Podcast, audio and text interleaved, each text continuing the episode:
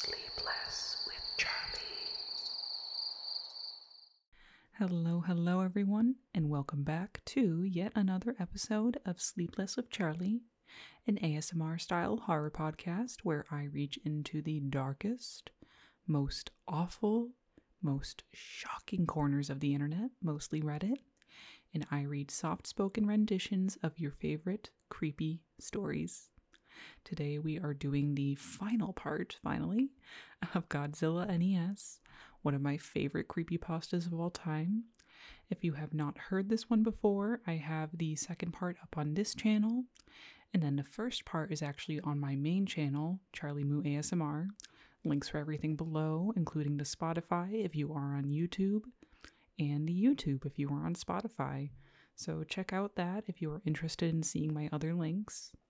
So far, we have had bird boobies, we've had angels, demons, video games, probably incorrectly pronounced kaijus. There's going to be much more of that in this episode. So, without further ado, let's get into the final three parts of Godzilla NES the thrilling conclusion.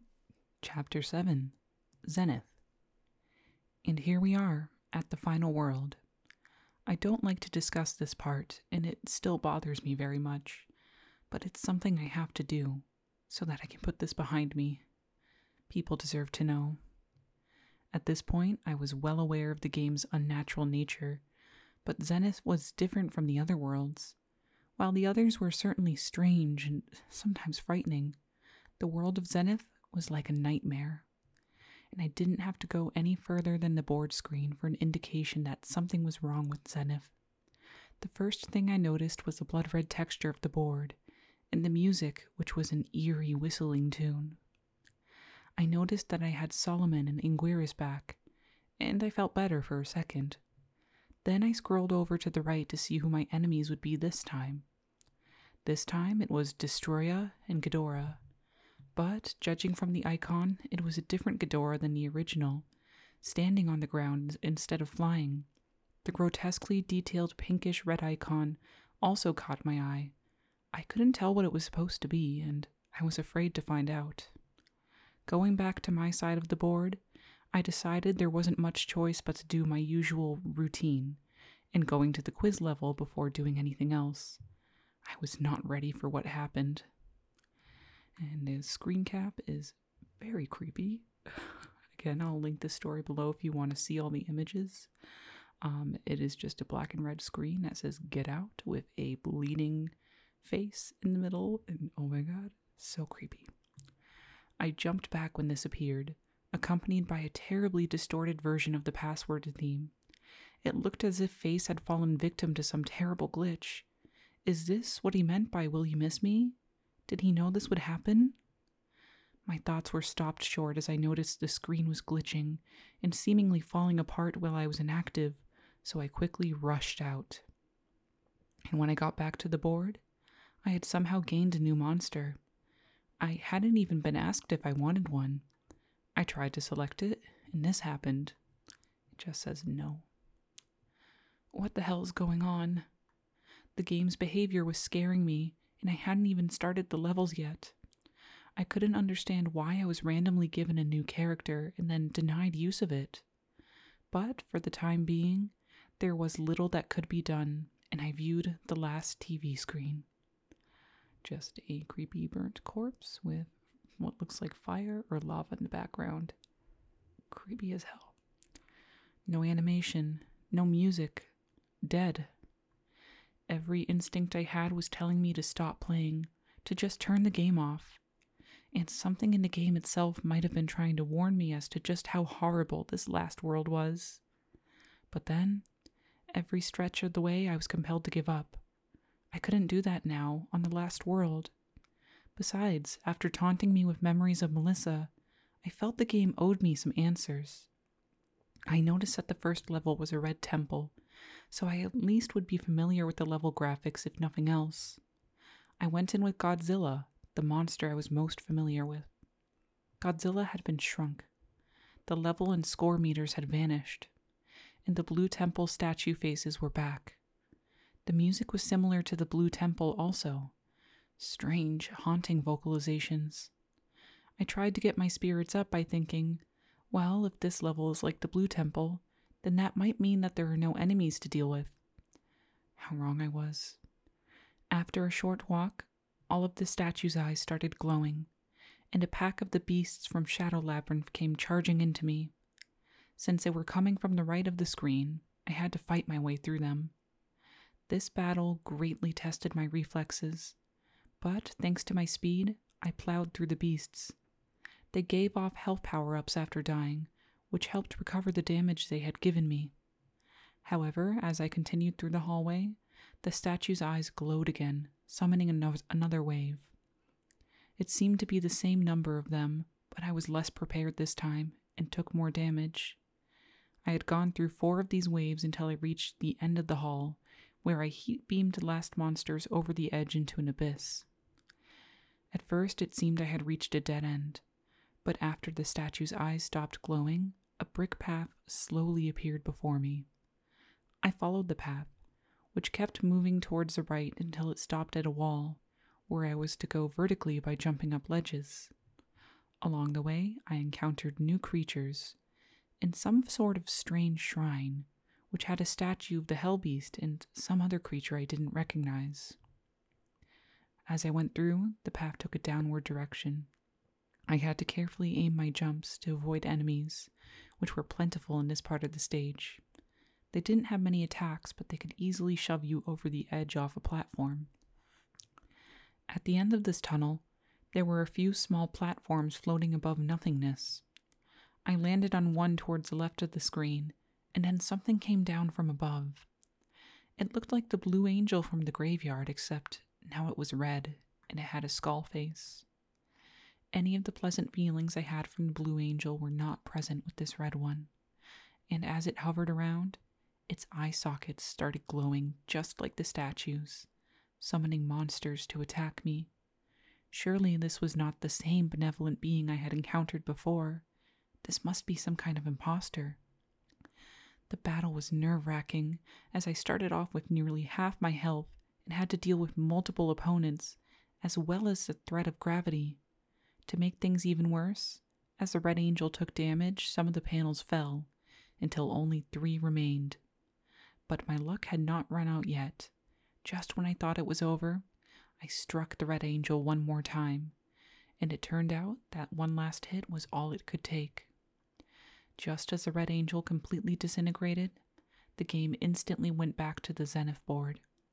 I moved Mothra over to the nearest stage from the Red Temple, which seemed to be a garbled mess of letters spelling kill, and began playing. As suspected, all the level graphics were made of jumbled letters, and Mothra, just like Godzilla, was shrunk to half size. I began to suspect that all the Zenith levels would be like this. The background music was terrible, like if someone put all the sounds an NES was capable of making into a blender and then piecing them back together into a song. I had to turn down the volume because of it. Playing as Mothra made avoiding the enemies easier, but they were nonetheless determined to get me. The first enemies I saw were headless Gigans, and later on there were hybrid monsters pieced together from previous bosses, like the Biolante headed thing seen above. Five minutes had gone by as I didn't see anything new, and the level shifted into another segment. The music changed from the loud and annoying beeps into something far more ambient and menacing. The level graphics also changed, and now looking like a blood drenched gr- junkyard. The way everything in this level was red made it sickening to look at. The enemies multiplied in number, never ceasing to follow after me, and became harder and harder to avoid. At the end of the level, the situation reached a climax as the swarms of monsters fused together into one enormous, terrifying hybrid. Once I had gotten through the initial shock, I discovered the way to destroy this thing, constantly shooting eye beams at the Hedorah cluster that formed its heads. If you attacked anywhere else, it would regenerate the damage. Even with that knowledge, this was an extremely difficult fight. I'd say it was as hard as fighting the Moon Beast was, if not harder. Its most common attack was lunging forward with its arms, covered with gigan saws and blades. If they touched, it would instantly drain health. When it was over, the remaining monsters collapsed into a heap. Then they, and the ground below them, started to disintegrate and sink towards the bottom of the screen. When I came back to the board, I thought to myself, so far the game has been putting the easiest levels first. If that's the case, how bad will the rest of Zenith be? With two levels down and three to go, my monsters and I had taken our foothold in the world of nightmares that was Zenith. Deciding what action to take next was more tense and difficult than ever before, but ultimately, I had no way of knowing what the next levels would be like, or how well my monsters would be prepared for them, so my only option was to guess. I t- tried to interpret what the icons of the next levels ahead of me were. The last level before the boss battles was obviously representing some type of volcanic area, with lava and open flames. The middle icon I still didn't get, except that it looked uh, fleshy and vaguely like an organ of some kind, oddly oversized as well. The one I was nearest to, and about to enter next, looked like thorny vines covering a puddle of blood. I guessed this would be a level with blood rivers, like the chase level of Dementia. As such, I went with Anguirus, because due to his rolling move, he would have the fastest speed while submerged.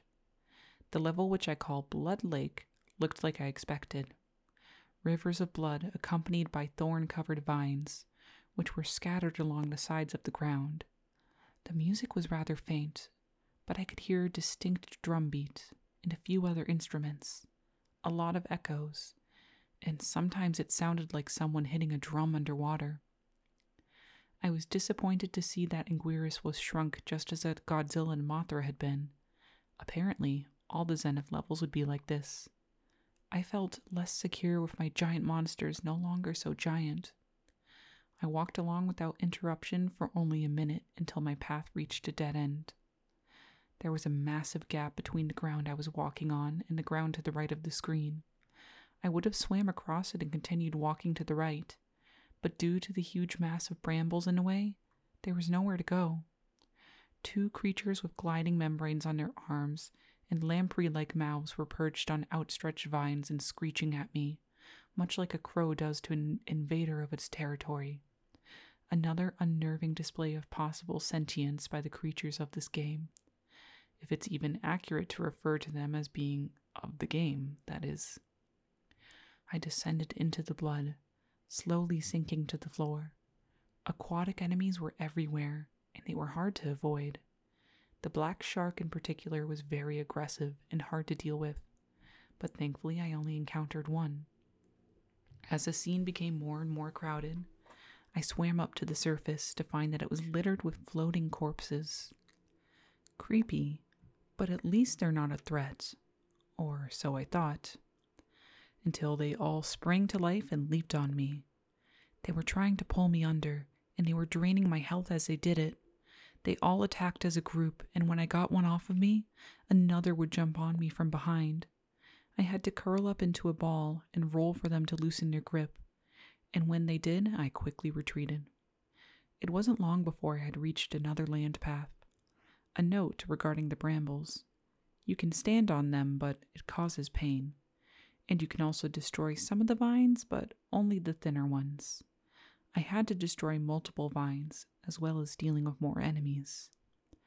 I was interrupted by a screen, and it's just a screen, all black except for the word mother in the middle. The screen was only up for about 30 seconds, and then it went back to the level, and I was facing another dead end, and a pregnant humanoid creature being hanged from the top right of the screen by a spine or an umbilical cord. Instantly, the creature's belly was split open from the inside, and as the lower part of its body was ripped apart and fell into the river below, the Blood Lake's boss was revealed. It came flying towards me, making a shrill, hacking scream. I was forced to move back. The bat was a highly mobile boss, fast and difficult to hit. As I moved back along the ground, the monster opened its mouth and shot out a barrage of needles. I jumped over them and managed to give it a blow up on the head, and it started flying out of my reach. As the bat was flying, it shot a stream of fire from its eye sockets and started trying to hit me with the flames. I rolled along the ground, which drained my power, but put us at equal speed. This cycle repeated around three times until the monster was defeated. With most of my health drained, I went back to the edge of the level, and the large bramble vine blocking the exit was now gone. Now, only two levels left to go. Who to send this time? Godzilla, Mothra, and Anguirus had all completed one level, leaving Solomon, and also the mysterious fifth monster. I tried again to access it, but with no luck. I chose to use Godzilla again for the next level, and Solomon for the final one.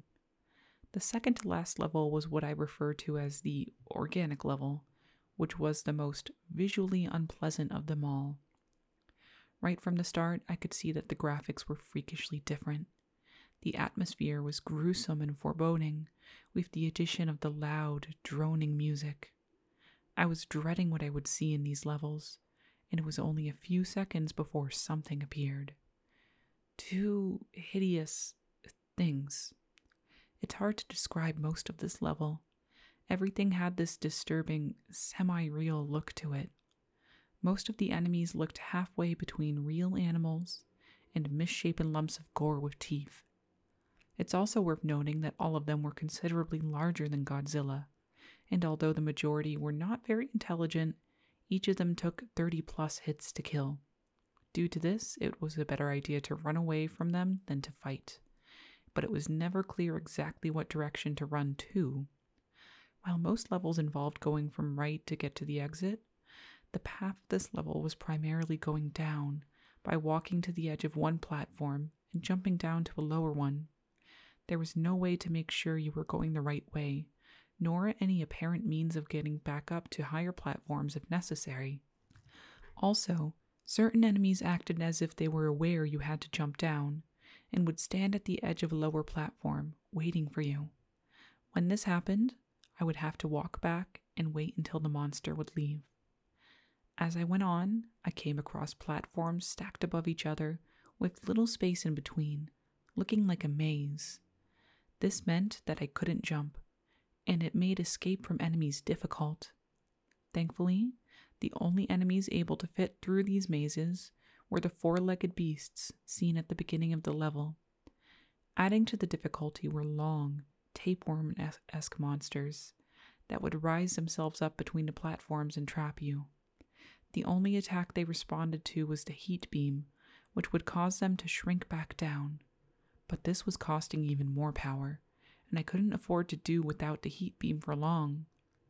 While trying to avoid the abominations that dwell in this level, I found out that if you just stand idle in one place for too long, the ground tries to absorb your monster. I think it was about four minutes before the end of this level that it was starting to make me physically sick. The tension was getting to me, and having to take in all these disgusting sights made me want to puke. I nearly did pause the game and look for a bag, but I was able to hold it together. I also found a trick at the end of the level, though it was too late to do me any real good. If two different species of monster run into each other face to face, they would fight each other and leave me alone.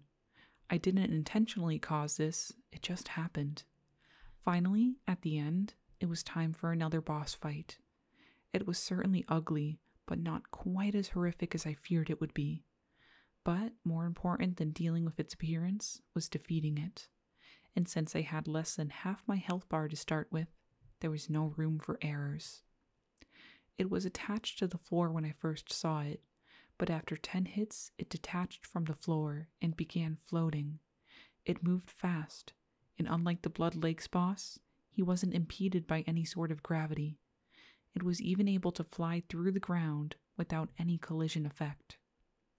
It used this to its advantage and would float beneath the ground and spring up randomly to bite at you, but it stopped doing this after a few well aimed kicks to the face.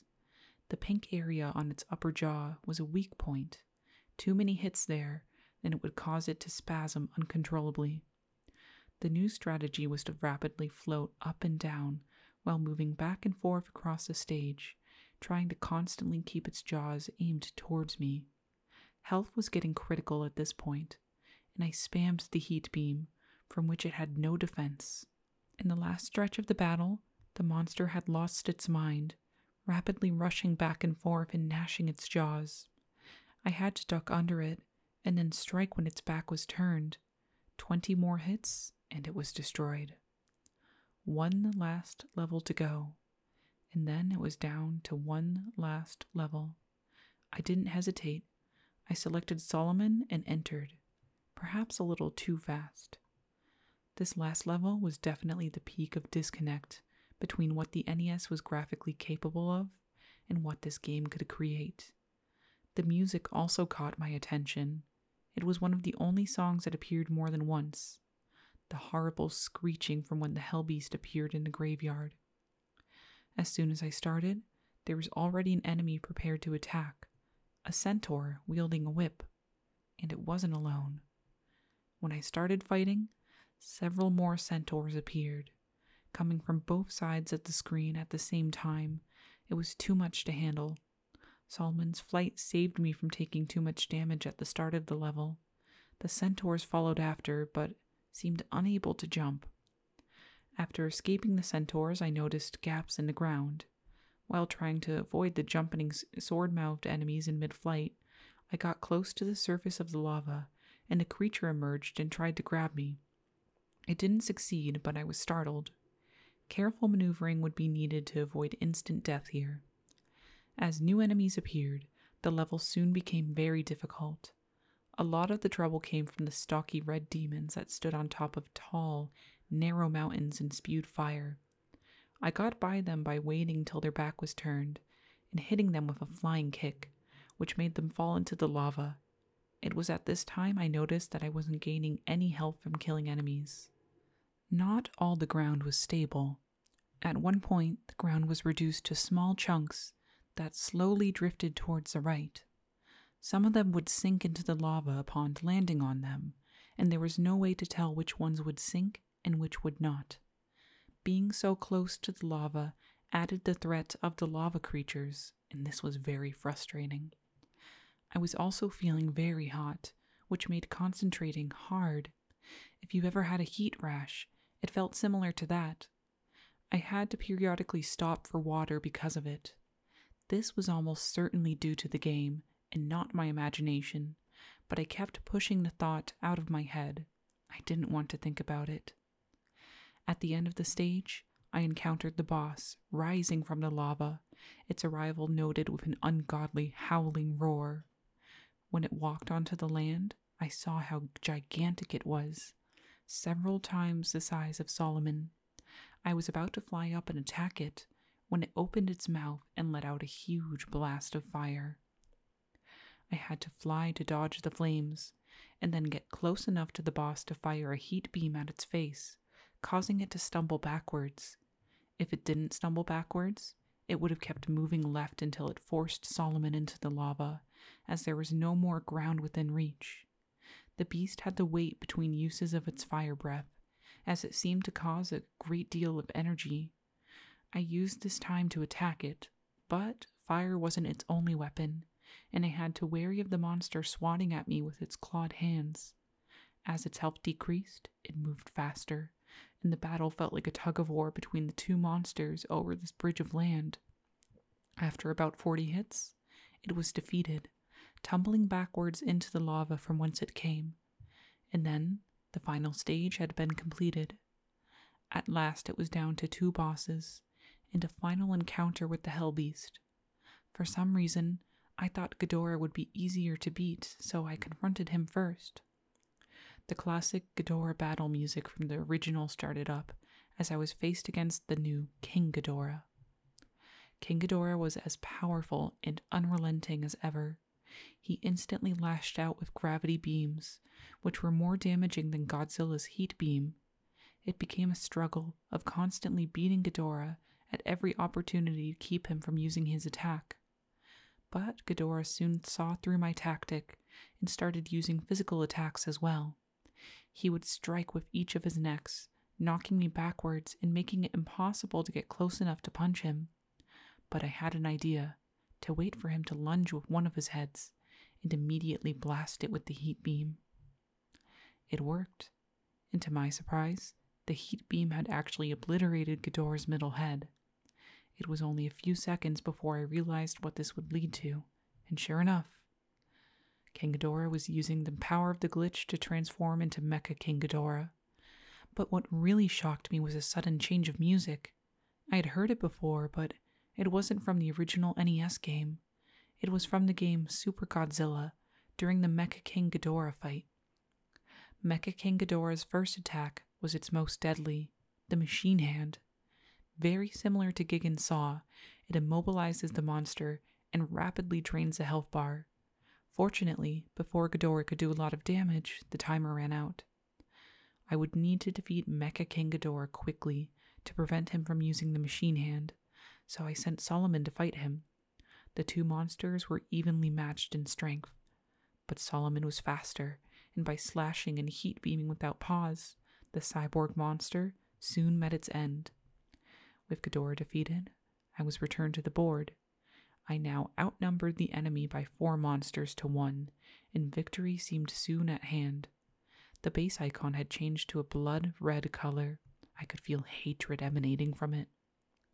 I started the fight against Destoroyah with Anguirus, and the music was the same as Ghidorah's.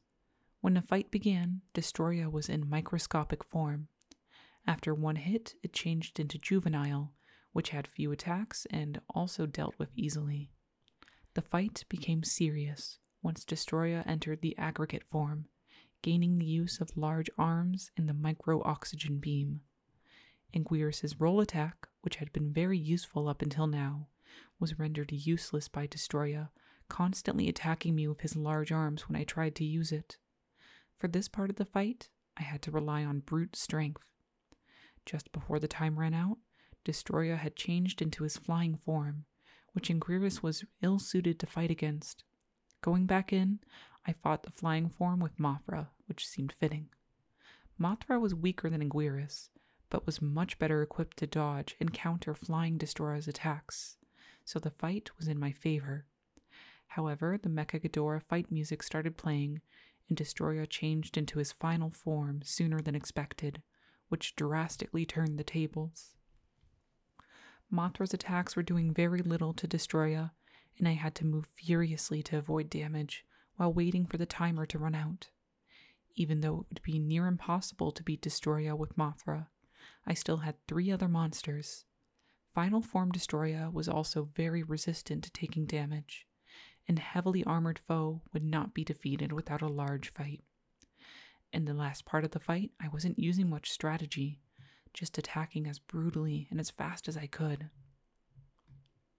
On its last bar of health, Destoroyah tried one last counterattack, a beam of energy from its chest. I don't know how powerful it would have been, because just before it could fire, I punched Destoroyah in the chest cavity, destroying him. And then, that was it. The last kaiju boss was gone. In the midst of all the excitement, I had briefly forgotten there was still one last thing to do before the game would be over. Seeing the icon again hit me like a ton of bricks, and I froze for a few moments. I had come so far to get to this point, but I was terrified. I really did not know what this last encounter was going to be like. Before I could let myself think about it any longer, I moved Godzilla over and began the stage. You're here now. This is the end. Just one last thing, and then it's all over. And when the screen changed, there was nothing. Just Godzilla and a black screen. I walked back and forth, fired a heat beam. Nothing happened until I heard something the faint sound of a familiar drumbeat. And then the creepy demon appears leading us into the next part, the final chapter, part one, chapter eight. Oh, dear God. That was my first thought on realizing I would have to fight Red, the creature that tormented me through the nearly the whole game. How would I be able to fight something that can kill with one touch? It seemed totally impossible. Thankfully, Red was no longer able to deliver one hit kills. But despite that, this was still the most difficult battle I've ever faced, in this game or otherwise. If I had any real comprehension of what I was getting into before I started the fight, I would never have done it. I very soon learned what a horrible mistake I had made. Red reached out and clawed at Godzilla, and when those claws cut through him, I felt it. I know that it's common for people to cringe up when their video game character gets hit or loses their life, but that was not it. This was genuine, physical pain. When the pain struck me, I paused the game. I hadn't suffered any actual injuries, but it felt just like my shoulder had been clawed through. I had seen and experienced many unpleasant things at this point, but the game causing me real pain was where I drew the line. Yes, I would be disappointed that I wouldn't get to see the ending, but the risk was no longer worth it. I was about to get up and take one last screenshot and turn off the NES when I realized something else. I couldn't get up. I was paralyzed to my seat. The only muscles I could move were my fingers and thumbs. As his terror set in, a new message appeared on the screen. It says, You are not leaving. I started to scream, but only a weak, choking sound was coming out. I desperately tried to get my body to move, but it did nothing. I was looking in every direction, and then I looked over at the computer. Somehow, the computer was taking screenshots of the game on its own when I began the fight. I still don't know how or why. Something the game must have been causing it. Since Red could hear what I was saying, I tried begging for him to let me go. From here, things start to get hazy, as I was under extreme stress at the time, but from what I can remember, I said, I'm sorry. I'm sorry I insulted you. I didn't mean it. I didn't know things would get this serious. Please just let me go. If you let me go, I promise I will never tell anyone or turn the game on ever again. Please. And Red replied, You pathetic worm. It's too late now. Only one will survive. Only one will survive. The statement could not be any more clear. If I couldn't kill Red, then he would kill me. Like an idiot, I had played around with something I didn't understand, and now it might cost me my life. I stopped struggling to move and accepted the reality of the situation. There was only one way to get out of this alive I had to kill Red. It all went by so fast, if it weren't for the screenshots, I might not have remembered any of this. Just like in chase levels, Red moved at a horrifyingly fast speed. There was just barely enough time to process a thought, and thus there was no time to form a strategy. I had to rely solely on my wits and reflexes. To make things worse, there was no way to predict what kind of attacks Red might use, so I constantly had to be on the offensive and defensive. I felt every hit Godzilla took. They all hurt. I tried so hard to avoid the damage, but every attack that I dodged left me vulnerable to another, and the pain would only get worse. After he jumped over me, Red's eyes started to glow. I moved back as far as I could and ducked, but there was no dodging this one. He blows out a big, flaming fireball in the shape of a skull. When this hit me, I really did scream. I screamed so loud that someone else in the apartment should have heard me, but they didn't. Just looking at the image hurts me, making me remember the incinerating burn. I paused the game because it hurt so bad, but Red unpaused the game to attack me again, which made me furious. I immediately counterattacked with the heat beam, and again and again and again, until the power meter was totally diminished.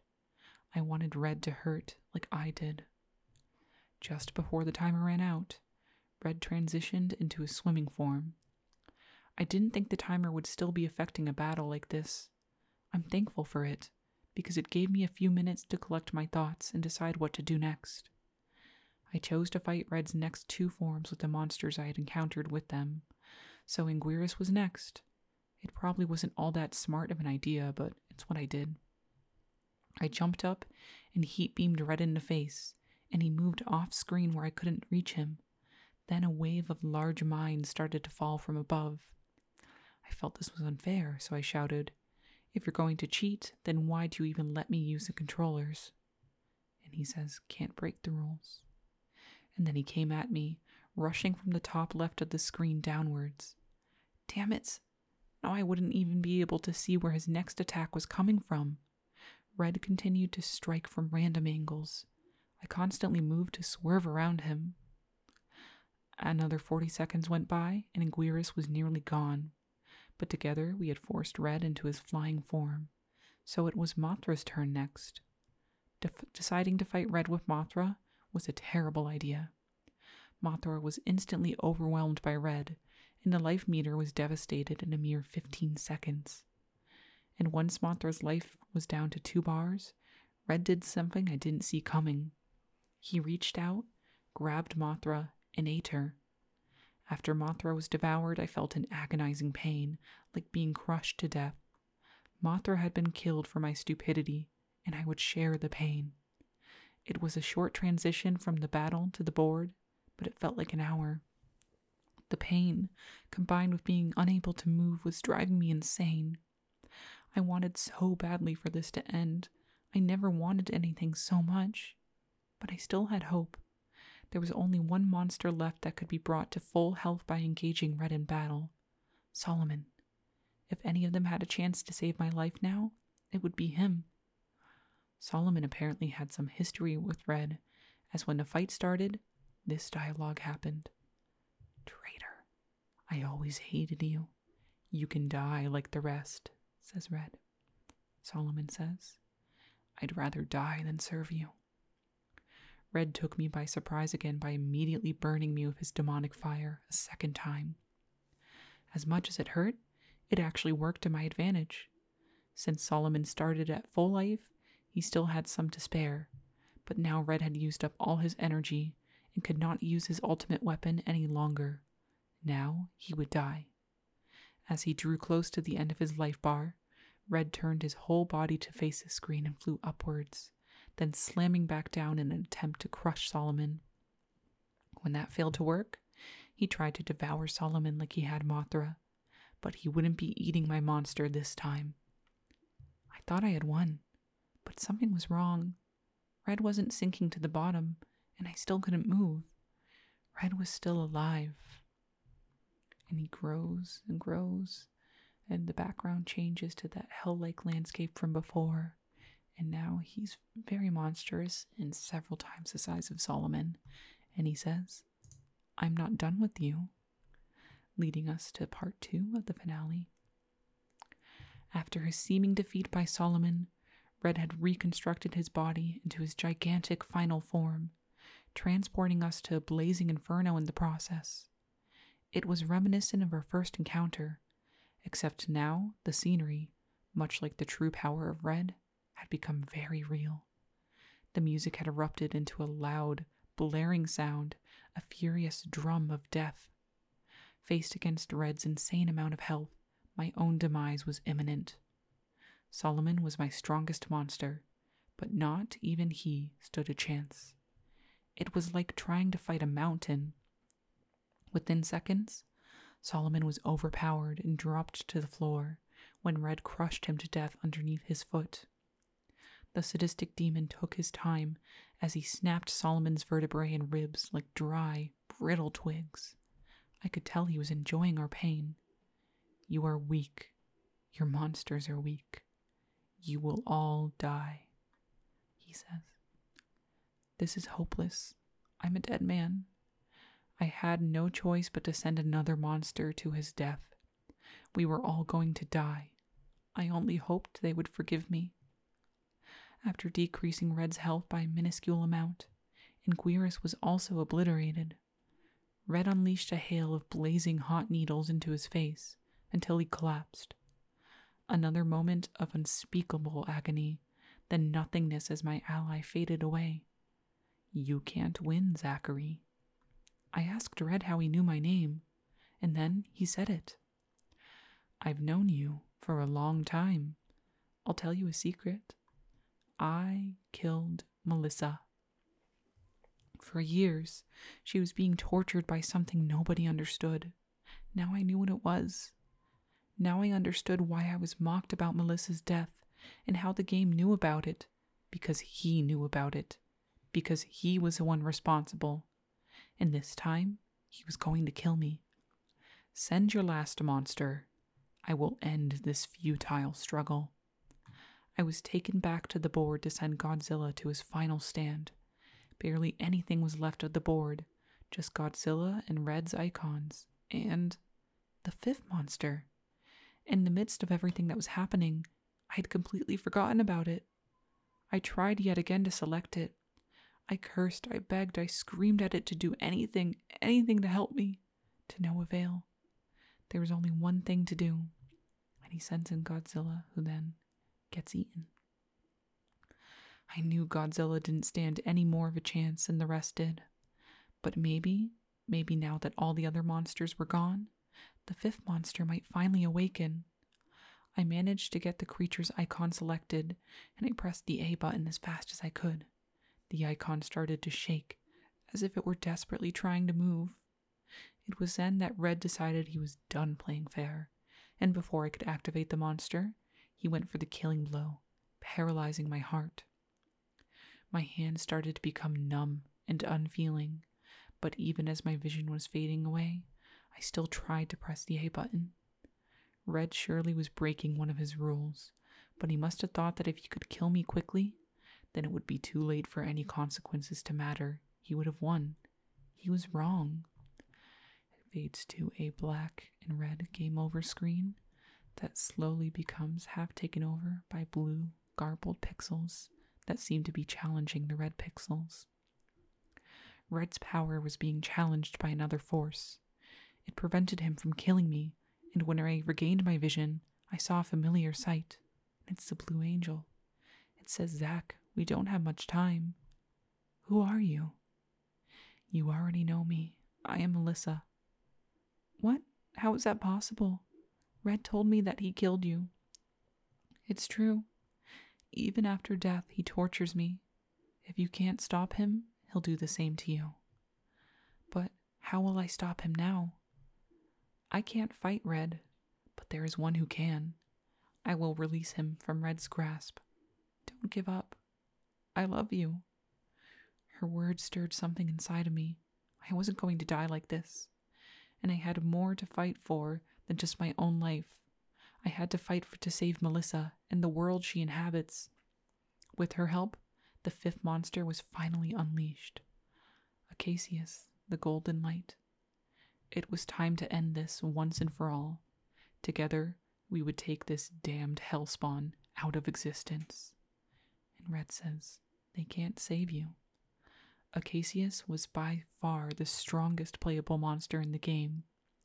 He had to be if we were to have any chance of surviving. His punch involved turning his hands into blades, which caused tremendous damage. But Red had more than enough life to spare. In the end, this would come down to pure skill. And there's a long battle. Lots of screen caps of the two of them duking it out, missing each other, just barely hitting each other. And at the very end, looks like Acacius only had half a life bar left. With one final strike, Red was destroyed. His body disintegrated and sank below, accompanied by a soar of triumphant music. Slowly, the paralysis wore off, and I was able to stand up again. We had done it. Melissa's death had been avenged, and I felt overwhelming happiness until I remembered all the death and pain that led up to this point. All the other monsters who had fought and died I was about to mourn them, but the game had yet to conclude. And we see, fading away, the golden light fades away to the graveyard scene where the angel is. The silhouettes of all the monsters appear, and then they rematerialize. Tears of joy streamed down my face, and I broke out crying. I cried harder than I have in several years, maybe in my whole life. All I had been through, all I had discovered, and now the game was coming to an end. But before she and the others left, Melissa had something to tell me. You have saved us. We are forever grateful. We'll be together again someday. And then that text fades away. It goes back to the title screen, Godzilla. And now the epilogue, finally. I am Zachary, and at the time I write this, it has been three weeks since the fateful night when I played the NES Godzilla game. Going back to that night, to immediately after I turned off the NES. Once I was able to start walking around again, the first thing I did was unplug the NES, take out the cartridge, and put them in separate sock drawers. I looked over at the computer. All the screenshots you've seen in the story were saved. I backed up all the images on a flash drive before I turned the computer off, just in case. After that, I hit the bed and instantly passed out. It was not a restful sleep, but one of complete exhaustion. It felt like no time had passed before I awoke again. And what a day that was! The first thought I recall coming to mind was, What the hell happened last night? I thought about it for a short while, until it occurred to me to contact the person I got the game from to begin with, Billy. So I called him up and told him to just come over to my apartment, which he did. And I showed him the screenshots and gave him a very basic summary of what had happened. At first, he thought I was just pulling a joke on him, but he soon realized that was not the case. Once it hit him that this was real, he was speechless. He made it clear that he had absolutely not tampered with the game, and he had no idea about any of this. So then the obvious question was asked to Billy Where did you get it from? I got the simple answer of another friend of mine that I trade games with. He assured me that this was a trustworthy person, and he had never had any issues with games he got from him before. So then Billy called him. But when he told this guy the story, he was as shocked and surprised as anyone, except he abruptly hung up on us. This clearly was going nowhere. Before Billy left that day, he asked me if I wanted him to take the cartridge and dispose of it. I sharply declined. He asked how I could possibly still want to keep the thing. I told him that I needed time to think it over, and that was that. Billy and I haven't talked much since. Even though I told him this isn't the case, I get the impression that Billy thinks that what happened with the game is his fault. After he left that day, I did a lot of thinking. It was very hard for me to do anything else, really. I couldn't stop thinking about the game. There were so many questions left unanswered. What was Red? Was Melissa really in the game? How did she get there? Why did this all happen with this game? But the one question that kept me up for nights was Red had said he'd known me for a long time. How? Ever since then, I can't shake this feeling of being watched. The game made me ask myself questions about death and reality in ways I never wanted to think about. I'm not too sure of anything else anymore. Constantly thinking about it soon began to have a negative impact on my life. I just didn't care about anything else at this point. By comparison, all other day to day activities seemed utterly pointless. I eventually decided I had to choose between one of two things try to play the game again or destroy it. I tried several times to convince myself to try the former, but I never got farther than plugging the NES back up just touching the cartridge made me remember all the pain I felt during the fight with Red. I wondered if perhaps playing the game again myself might cause something terrible to happen. I didn't know anything about how this game worked, and it was too risky. I wasn't sure I could stand another round of the game anyway. So then it was time for the other option. Wanting to get some fresh air, I took the game with me and drove to the lake, planning to turn throw it in. I got up to the lake with the cartridge in my hands, and I looked down in it, and I thought of Melissa. If what I had experienced in the game was indeed genuine, doing what I did may have been the only way to save her from endless torture. In a way, this warped game might have saved her soul. Damn it. Once that thought came into my head, I knew that I wouldn't be able to destroy it. So I just sat down at a bench gazing at the lake for about an hour. Ultimately, I decided on a third option selling the game on eBay. It may be selfish, but I promise you, this has nothing to do with money. I don't care how much or how little I get paid for this game, believe me. It's selfish because I don't want the responsibility of owning this cartridge anymore. I cannot dwell on this forever, and the only way I can deal with this is by putting the game out of my life. So, this brings me to the main reasons I created a summary of these events. First is to record the details while I can remember them, and second is that whoever bids on this game knows that what they're getting into. I can't guarantee the safety of anyone who plays the game or that anything will happen at all. But to the new owner of the game, remember this. And if you feel as if the game is literally messing with your mind, shut the damn thing off. And it looks like that is the end of the Godzilla creepypasta. oh my gosh, what a classic. What a wild ride, especially those last few chapters just get really Ugh, and it's kind of heartwarming at the end too with the girlfriend. Oh, I love it so much. I don't know about you guys, but I definitely want to do more classic creepy pastas in the future. Just reading these brings me right back to college or high school, for better or worse. Just reading these late at night with the covers over my head because it gets too scary. Anyways, I hope you guys enjoyed. Uh, if you have any suggestions, comments, anything, feel free to email me at charleymoobiz, B-I-Z, at hotmail.com. I am available on YouTube as well as Spotify. No matter what platform you're on, I'll include all the links in the description. And if you could like, comment, subscribe, you know, no matter what platform you're on, just any form of interaction really helps. And I really appreciate all the support. That's all for this week, guys. Have a great day. Bye.